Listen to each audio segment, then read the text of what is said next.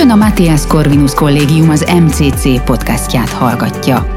Tudjon meg rólunk többet az mcc.hu honlapunkon, Facebook, Instagram és Twitter csatornáinkon, valamint olvassa professzoraink, külső szerzőink és diákjaink írásait korvinák.hu tudásbázisunkon. Sok szeretettel köszöntünk mindenkit az MCC podcastnak a legújabb adásában, amelynek keretében Kis Rajmunda az MCC diplomáciai műhelyének viszonylag frissen kinevezett vezetőjével fogunk beszélgetni. Nagyon sok mindenről. Először is köszönöm szépen, Rajmond, hogy eljöttél és itt vagy velünk. Köszönöm szépen, Péter, a meghívást.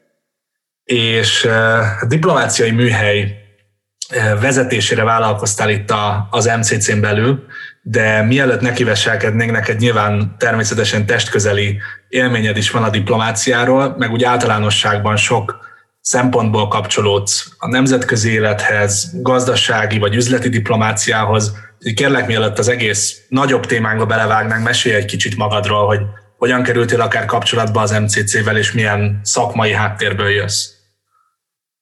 Az MCC-ben óraadóként kezdtem tavaly szeptembertől, külpolitikai döntéshozatal és nemzetközi tárgyalási stratégiákat tanítottam szokásos kisfős, tehetséggondozós, 8-10 fős osztályban a nemzetközi kapcsolatok iskola égisze alatt. Négy kontinensen, kilenc országban azt hiszem tanultam, dolgoztam és éltem. 2008-tól kezdtem a diplomáciai pályafutásomat Szingapurban, akkor nyitottuk a külgazdasági irodát, és Szingapurban egy regionális portfóliót kaptam, kétoldalú kapcsolatokért feleltem Indonézia, Malázia és Fülöp-szigeteki relációban. Egy rendkívül izgalmas dél-kelet-ázsiai reláció és Magyarország gazdaság diplomáciáját volt kellett támogatnom. Egy rendkívül érdekes időszakban, hiszen 2008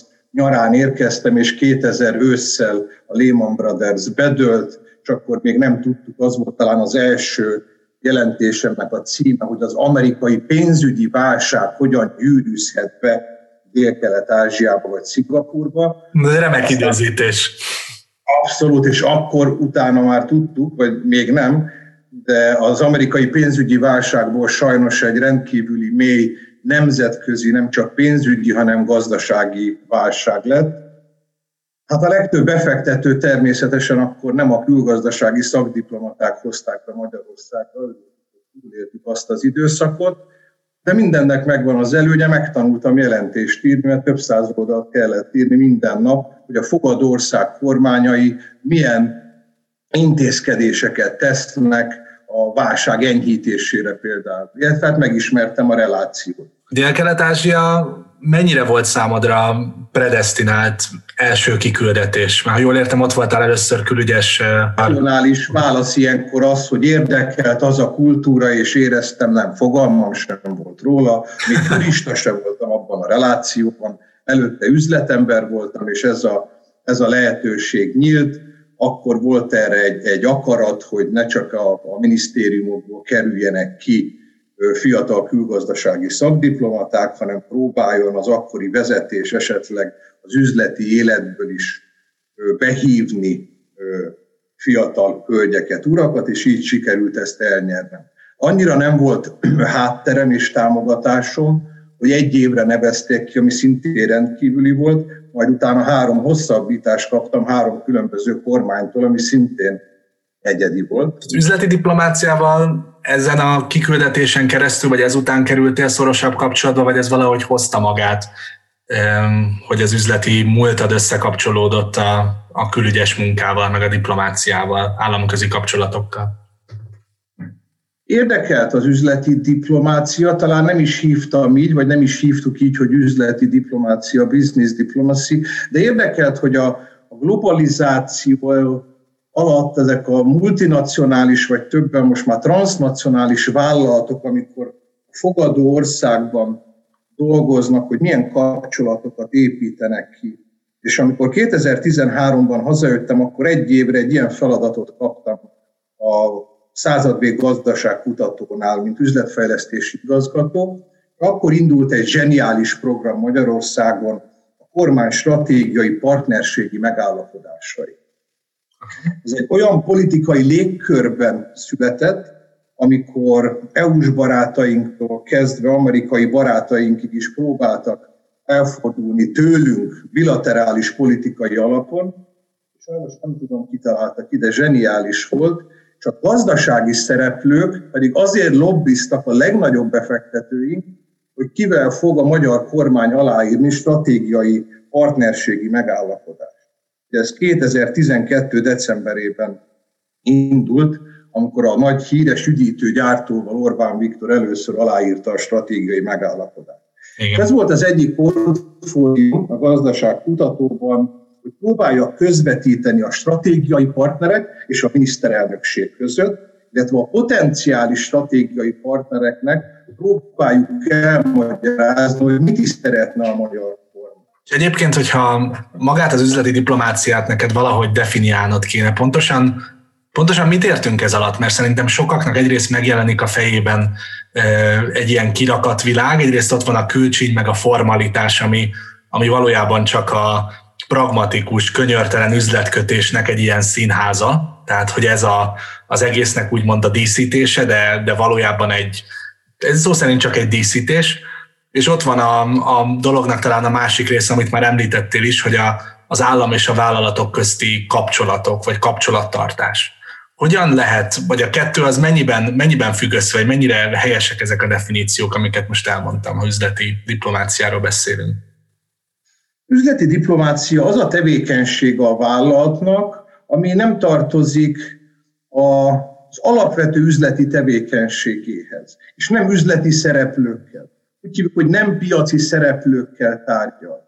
Tehát mondjuk egy BMW management, amikor üzleti diplomáciáról beszélünk, akkor nem a beszállítókkal tárgyal, nem a potenciális értékesítőkkel tárgyal, hanem mondjuk Debrecen polgármesterével tárgyal, a HIPA elnökével tárgyal, a Hungarian Investment Promotion Authority, a HIPA, a magyar befektetésükért felelős kormányhivatal. Vagy Oribile Dicto akár mondjuk egy miniszter helyettessel tárgyal, vagy a külgazdasági és külügyminiszterre tárgyal.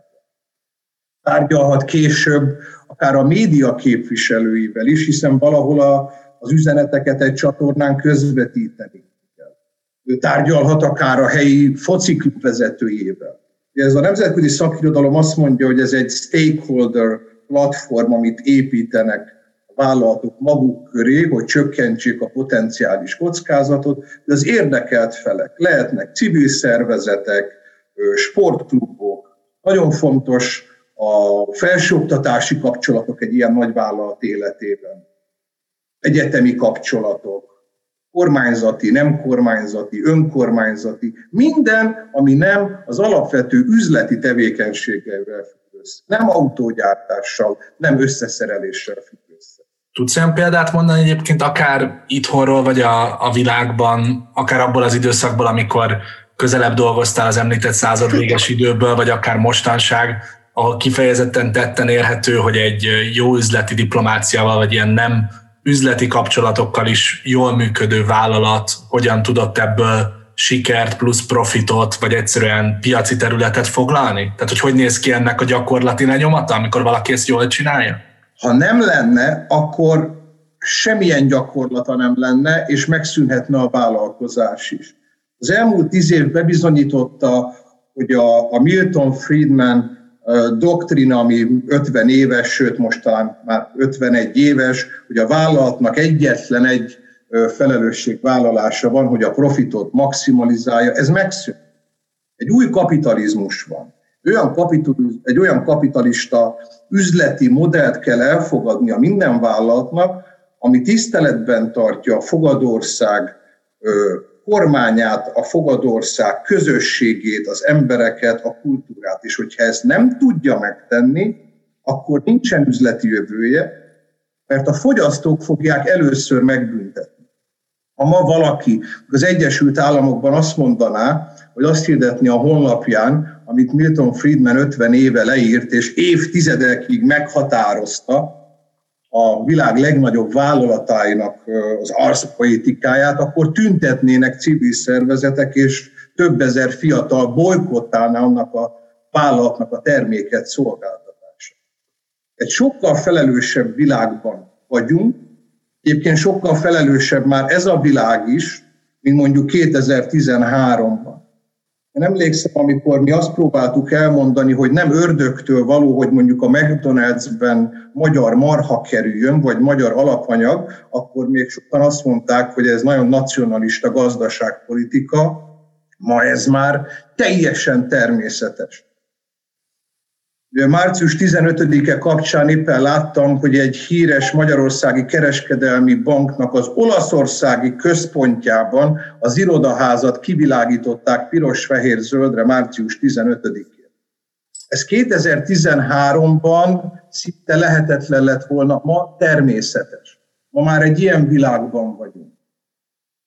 És rájöttek a vállalatok is, hogy üzleti diplomáciai képesség és tevékenység nélkül sokkal nagyobb kár fogja érni a vállalatukat, mint hogyha nem gyakorolnák ezt a képességet. Gondoljunk egy európai vállalatra, elmegy Indiába befektetni, elmegy Kínába befektetni, de akár Magyarországra is. Ismerni kell az ország kultúráját, ismerni kell a munkavállalóknak a szokásait, akár a vallását ismerni kell, hogyan működnek ezek az érdekelt felek együtt, hogyan tudja a vállalat megnyerni őket. Hát a kollégái ott fognak dolgozni. Hogyan tud a vállalat gondoskodni majd a kollégáinak a családjairól, hogy, hogy boldogan dolgozzanak, hogy még eredményesebb legyen. De senki nem lett közben kommunista, hogy félreértsék a hallgatók. Mindig kapitalizmus van, és keresnek nagyon sok pénzt, legálisan, de már többet kér a vállalatoktól a világ. Nem csak adófizetés kell, ennél több kell. Nem, és azt sem mondanám, hogy ez csak egy, egy, ez egy szimpla CSR, egy Corporate Social Responsibility, mert nem igaz. Keressenek úgy pénzt, minél többet, remélhetőleg, hogy közben jót is csinálnak. Van olyan magyar multi, akinek olyan világítás technikája van, amit az agráriumban úgy tudunk felhasználni, hogy sokkal hatékonyabb a termelés. Senki nem fogja annyira bánni, hogy nagy a profit, hogyha olyan termékei vannak, amitől az életünk jobb minőségű lesz. Nem, Péter? Világos. De vannak bizonyos kampányok, ugye most a legemblematikusabb, szem ezt ne, ne is kerüljük meg, mert, mert izgalmas, ugye a Coca-Cola Love is Love eh, lakát kampány. Tehát amikor kicsit ilyen ideológiai, gondolati területre eh, tévednek, vagy ha nem is tévednek nagyon direktben, rámennek erre ezek a nagy cégek. Erről mit gondolsz? Vagy ezek, ezek egész Ez biztos, hogy nem véletlen, és pont a Coca-Cola-nál nem véletlen, hogy olykor proaktívak, hiszen egyébként pedig az ösztűz alatt vannak. Hát, hogyha gondolunk a műanyag palack globális skandálokra, amikor ugye a kók helyett csók jelent meg a gyönyörű Borakály Fülöp-szigeteki tengerparton, és a fotó bejárta a világot, Egyébként pont akár egy ilyen fotó és a kormányok és a társadalmi összefogás eredményeképp egyébként a vállalatok sokkal innovatívabbak is lehetnek, hiszen pont a potrány óta fejlesztettek ki olyan csomagolási technológiákat, olyan csomagolási technikát, ami jóval környezetbarátabb. Tehát pont ezeknél a nagyvállalatoknál, hogy mondtam, hogy próbálják a kockázatot csökkenteni, bedobnak egy-egy olyan kampányt, ami a társadalom egy-egy részénél fog igazából betalálni, és az üzenetet ők fogják megérteni. Sokszor így vagyunk defenzívek, hogy igazából offenzívak vagyunk. Én alapvetően a klasszikus doing well by doing good módszernek a, a híve vagyok. Keressünk úgy pénzt, hogy egyébként meg jót csinálunk vele, és próbáljunk semmilyen környezeti ártalmat és semmilyen más problémát okozni a fogadó országban. Az a legjobb. És ha megtehetem, akkor, gond, akkor támogassam a sportot, a kultúrát, saját önös érdekemből támogassak egy tanszéket, hogy minél versenyképesebb, sikeresebb magyar munkavállalók jöjjenek a cégemhez, csináljak ösztöndíj programokat. Ez mind olyan kezdeményezés, amitől a társadalom azt gondolhatja, hogy ez nem csak egy olyan multi, aki idejön és csak kér, csak kér, és nem ad semmit. Az elmúlt hetekben egy híres magyar politikus Makon kritizált egy, egy gumigyárat, és ugye ő mondta, hogy olyan nincs, hogy a multi csak kér és kap, de amikor tehetné, akkor nem ad vissza semmi. Hát nincs ez a világ. Nincs. És jogos, jogos követelménye a társadalomnak és a felelős kormányzatnak, aki egyébként pénzzel is folyamatosan az adófizetők pénzéből támogat egy jó vállalkozást, hogy minél több embernek munkát adjon, hogy tessék kivenni a társadalmi felelősségekből is a részleteket. Ázsia és, és a századvég után Genfben képviselhettem Magyarországot, állandó képviselő voltam a kereskedelmi világszervezet mellett, később nagykövetként is, főtárgyaló is lehettem Magyarország és a WTO nevében. De nem is az az annyira izgalmas, hanem az, hogy azt látni, hogy például a nagy nyugati, amerikai nagyvállalatok például magát a kereskedelmi világszervezetet hogy használják arra, hogy a gazdasági érdekeiket elérjék. Kínában vagy Indiában volt egy vitás helyzetük a, a fogadó ország kormányával, akkor felhívták a kollégáikat az USA-ban, ők pedig telefonáltak Genfbe, hogy tessék rákoppintani a renitens országok kormányára, hogy ne bántsák a mieinket. Tehát egy olyan platformot épít ki igazából a gazdaságdiplomácia, ahol természetesen ott van a kormány, ott vannak a kormányhivatalok, befektetésért felelős, exportfejlesztésért felelős hivatalok, civil szervezetek, és ugye ott kellene, hogy legyenek a vállalatok, hiszen valakinek ugye gyártani kell, meg szolgáltatni, és ott vannak a nemzetközi szervezetek. Tehát van ez a platform, és ott vannak az üzleti diplomácia szereplői, ugyanúgy, mint a kereskedelem diplomácia vagy a gazdaság diplomácia szereplő. Mondjuk egy üzleti szereplő nem üzleti szereplőkkel tárgyal, és a tárgyalásra fogunk egy kicsit beszélgetni, de olyan tárgyaló partnere van, akkor teljesen máshogy kell megnyerni, mint mondjuk egy, egy hasonlóan pragmatikusan, számok alapján gondolkodó másik üzleti partnert. Teljesen. A, a tárgyalás technika az, az nagyon domináns, és egy nagyon fontos skill, és jó, hogyha dominál benne a józan paraszti ész, de van ebbe csomó olyan tudás, technika, trükk is akár, amivel nem csak üzleteket, de jó kapcsolatokat lehet előfellendíteni, vagy egyáltalában létrehozni. Te ezzel foglalkoztál, tanultad is több helyen, mesélj erről egy kicsit, hogy egyáltalán mi ebbe szerinted átfogóan fontos, és az üzleti diplomáciában hogy tud ez megjelenni, vagy akár a teljesen hétköznapi életünkben talán triviális, de így van, hogy több ezer éve a kommunikációnak milyen jelentősége van. A mi életünkben az elmúlt évtizedekben talán még fontosabb. Most már sajnos olyan statisztikák is vannak, hogy már az sem számít nagyon, hogy mit mondunk, hanem inkább, hogy hogyan mondjuk.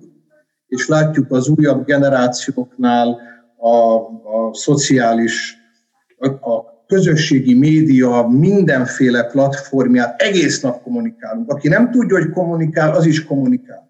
Kommunikálunk a szomszéddal, a barátunkkal, a családunkkal, a főnökünkkel. Egész nap kommunikálunk, egész nap tárgyalunk. Én úgy gondolom, hogy éppen ezért az MCC-s diákjainknak is nagyon fontos, hogy kézzelfogható tárgyalási stratégiát kapjanak tőlünk.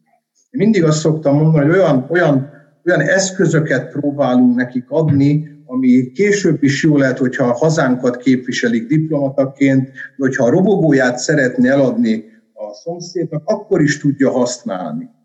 Én tanultam tárgyalástechnikát a Harvard Kennedy Schoolban 2013-ban is és 15-ben, sőt szerencsém volt, még meg is nyertem ezeket a tárgyalási versenyeket, de tanultam tárgyalás stratégiát Oxfordban is, egy, egy rendkívül izgalmas terület, sokan azt gondolják, hogy ezzel próbáljuk a tárgyaló partnereinket manipulálni, de nem így van, mert pont a nagyon híres Harvard tárgyalási módszer az, amikor egy win-win, egy győztes-győztes teóriát, az úgynevezett principled negotiation amikor a, a kapcsolat fontosságára helyezzük a hangsúlyt, és olyan, olyan megoldásra törekszünk, ami hosszú távon mindenkinek megfelelő.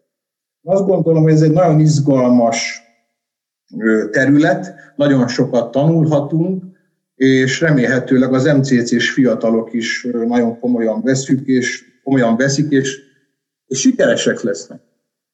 Mik szerinted azok a, az alaptézisei a tárgyalás technikának? Neked van egy saját módszered is, amit talán pont az említett tapasztalatokból, meg a személyes munkában gyűjtött élményeidből meg is alkottál, de mi az a, az, az egy-két alappont, amit szerinted bármilyen tárgyalásnál nagyon fontos figyelembe venni? Tényleg a robogótól az üzleti tárgyalásig, és itt el is juthatunk ahhoz, amit, amit te specializáltál, vagy amit te kifejlesztettél a saját Amire én gondolok, az nem csak tárgyalásban, hanem az életünkben, Péter. Én azt gondolom, hogy az érzelmi intelligenciának, az érzelmi intelligencia fontosságának, hogy milyen empátiával tudunk embertársainkhoz közelíteni, ott dől el, hogy sikeresek leszünk-e. Mindegy, hogy zöldséges leszek, hentes leszek, énekes, hogyha nem tudom átérezni az embertársaimnak a problémáját, és nem tudok úgy kommunikálni velük, hogy érezzék, hogy engem érdekel, akkor teljesen mindegy, hogy milyen könyvet olvasok el, milyen drága egyetemre megyek, nem leszek sikeres. És azt gondolom, hogy a másik nagyon-nagyon fontos pedig az adaptáció hogy a megváltozott körülményekhez hogyan tudunk alkalmazkodni. Említetted, hogy írtam egy kis koncepciót, ebben is ugye az adaptáció megjelenik, ez, a, ez egy négy lépcsős kis tárgyalási eszköz, segítség, amit, amit nagyon szívesen ajánlok majd kezdő tárgyalóknak és profiknak is. Ez a mozaik szó a randiból, a date-ből jön össze, ami úgy néz ki, hogy a D az a distinguish, az A az adapt, a T a tolerate, és az E az establish. Tehát az első pontom az, hogy ne féljünk megkülönböztetni magunkat, ez egy evolúciós tulajdonságunk, ezt tesszük mióta élünk, tegyük ezt a tárgyalás alatt is. Képviselve Magyarországot meg kell különböztetni az ország adottságait, amikor mondjuk potenciális befektetővel tárgyalunk. Sőt, még országon belül is mondjuk aki debreceni ipari parkot ajánlotta a BMW-nek, még megkülönböztette az országon belül is azt a városi régiót, de megkülönböztetünk egy terméket, egy szolgáltatást, amit szeretnénk eladni. Nem kell olyan tulajdonságokat kitalálnunk, sem a termékre, sem a szolgáltatásra, sem magunkra, ami nem igaz, mert természetesen az teljesen hiteltelenné teszi a tárgyalásunkat, és a jövőben megfoszt a a további lehetséges tárgyalásoktól. De ami igaz, azt, azt ne szégyeljük kihangsúlyozni. Tehát, hogyha mondjuk valahogy egy kicsit el tudjuk magunkat határolni egy, egy általános Így van. Képtől. Így van. Hogyha el, el akarok menni egy telekommunikációs céghez marketing területre dolgozni, akkor ne a nyári munkáról beszéljek, aminek semmi köze ahhoz, hanem beszéljek arról, hogy én már fél évig voltam gyakornak egy telekommunikációs cégnél. Próbáljam egészségesen megkülönböztetni azokat a fontos információkat, amik számíthatnak. Ezt jelentené nálam ez a megkülönböztetés, a date a distinguish. Adaptáció pedig szintén, tehát Darwin óta tudjuk, hogy a, az erősebb megmarad, azt, hogy folyamatosan, hiszen a tárgyalás előtt, a tárgyalás folyamán, alatta, közben és utána is változhatnak. Szereplők is, változhat a mandátumunk is. Azt, hogy mennyire vagyunk rugalmasak, hogyan tudunk alkalmazkodni a körülményeinkhez, az meghatározza azonnal a tárgyalás kimenetelét. Tolerálnunk kell, hiszen hogyha nincs tolerate, akkor nincs establish. Tehát sajnos általában nem a legjobb barátunkkal tárgyalunk, meg nem a szüleinkkel, bár a szüleinkkel még lehet nehezebb is. Nem mindig egyszerű, az se. Így van, egy, sőt egyáltalán nem. De azt tudjuk, hogyha, hogyha elfogadjuk, hogy bizonyos esetekben más javaslatot is tehet a partnerünk, és ezt toleráljuk, akkor esélyünk van, hogy rámegyünk a negyedik lépcsőre, ami establish, és egy olyan hosszú távú kapcsolatot építek ki, ami akár fontosabb, mint hogy én most kedden vagy csütörtökön megnyerem a tárgyalást. Mert hosszú távon érdekel. Mert hogyha van egy termékem, amit árulok, nekem hosszú távú vevő kell. Hogyha szolgáltatást árulok, akkor is. Hogyha hazámat képviselem diplomataként, kizárt, hogy egyetlen egyszer tárgyaljak egy diplomatával egy ügyről. Lehet, hogy négy éven keresztül fog abba a minisztériumba járni. Tehát toleránsnak kell lennem ahhoz, hogy kapcsolatot építsek. Mert kapcsolat nélkül nincs tárgyalás. Kapcsolatépítés, bizalom nélkül nincs tárgyalás is. És ez talán azért is hasznos így kihangsúlyozni, mert nagyon sokan pont visszautalva, amit te is említettél, a közösségi média, meg az instant impulzusok világára, ugye sokan az emberi kapcsolatainkat is talán most legyen szó professzionális vagy magánéletre, ilyen nagyon rapid módon éljük meg ebben a, a rohanó világban. Tehát nagyon csak gyorsan kapjam meg, amit akarok, aztán megyek tovább. És talán mégis... Maximálisan is... egyetértek veled. Sőt, azt gondolom, hogy a változás, ahogy te mondtad, egy robogó vonaton érkezik. Szerintem ami a jó hír, hogy én most látok ismerős arcokat. Én látok magyar vezetőket ezen a robogó vonaton, akik értik, hogy mi a, mi a magyar stratégia, mi a hosszú távú stratégia, mert minden nap váltakozik. Most erre az elmúlt egy év, ez a borzalmas pandémia is bebizonyította, hogy mennyire fontos az adaptáció. Kérlek, hogy lezárásul beszélgessünk egy kicsit a diplomáciai műhelyről, amit műhelyvezetőként immáron vezetsz. Nyilván a pandémiában az egész indulás is kicsit máshogy nézett ki, de ettől függetlenül vannak terveitek, és hát, ahogy mondtad is, hosszú távra kell tervezni. Tehát nyilván most tudjátok az alapjait megvetni az MCC diplomáciai műhely munkájának mi ennek pontosan a küldetése, hiszen nem biztos, hogy minden műhelytag majd egyszer diplomata lesz, az is lehet, hogy igen, de nyilván vannak szélesebb célok, meg akár lehetőségek azoknak is, akiket tényleg ez a pálya érdekel. Egyébként mostanában már mindenkire azt mondják, hogy diplomata vagy nagykövet. Lehet, hogy az újságírás nagykövete, a, a, már lassan a fűnyírásnak is lesz nagykövete.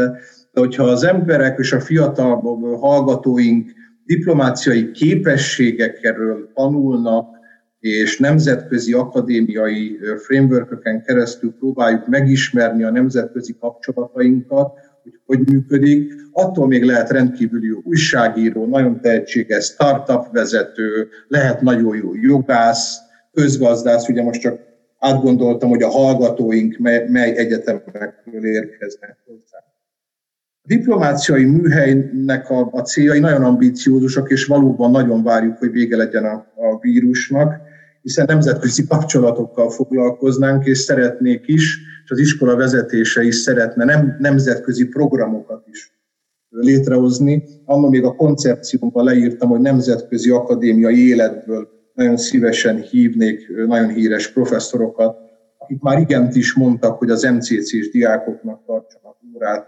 szeretnék nemzetközi rendezvényeket tartani, üzleti diplomáciában is, egy olyan platformot biztosítani, ahol elmondják a kormány, elmondja a vállalati érdekszféra, elmondják a civil szervezetek, hogy ők hogy látják a világot, mi az, amiben meg tudunk egyezni, kötelező megegyeznünk. Szeretnék két hetente meghívni az MCC-be egy olyan vállalatvezetőt, vagy kormányzati szereplőt, kormányhivatal vezetőt, akinek része volt abban, hogy az elmúlt 12 év igazi magyar gazdaság diplomáciai sikert hozza. És a divat diplomáciától a Nemzeti Bank működésén keresztül szeretnék egy beszélgetés sorozatot indítani húsvét után, ami egészen év végéig az év végén nem titok, az egészet szeretném könyvbe foglalni. Elmúlt 12 évnek a gazdaság diplomáciai sikereit talán senki nem foglalta össze. Milyen jó lenne, hogyha erről többet tudnánk beszélni, vagy megértenék azok is, akik nem foglalkoznak ezzel. És én ezt a missziót, ezt a, ezt a feladatot nagyon szívesen felvállalom, és az MCC-ben úgy gondolom, hogy minden adott ahhoz, hogy megcsináljuk ezt a beszélgetés sorozatot, majd erről kiadjunk egy könyvet. Hogy milyen az, amikor mi magyarok a kanyarban előzünk.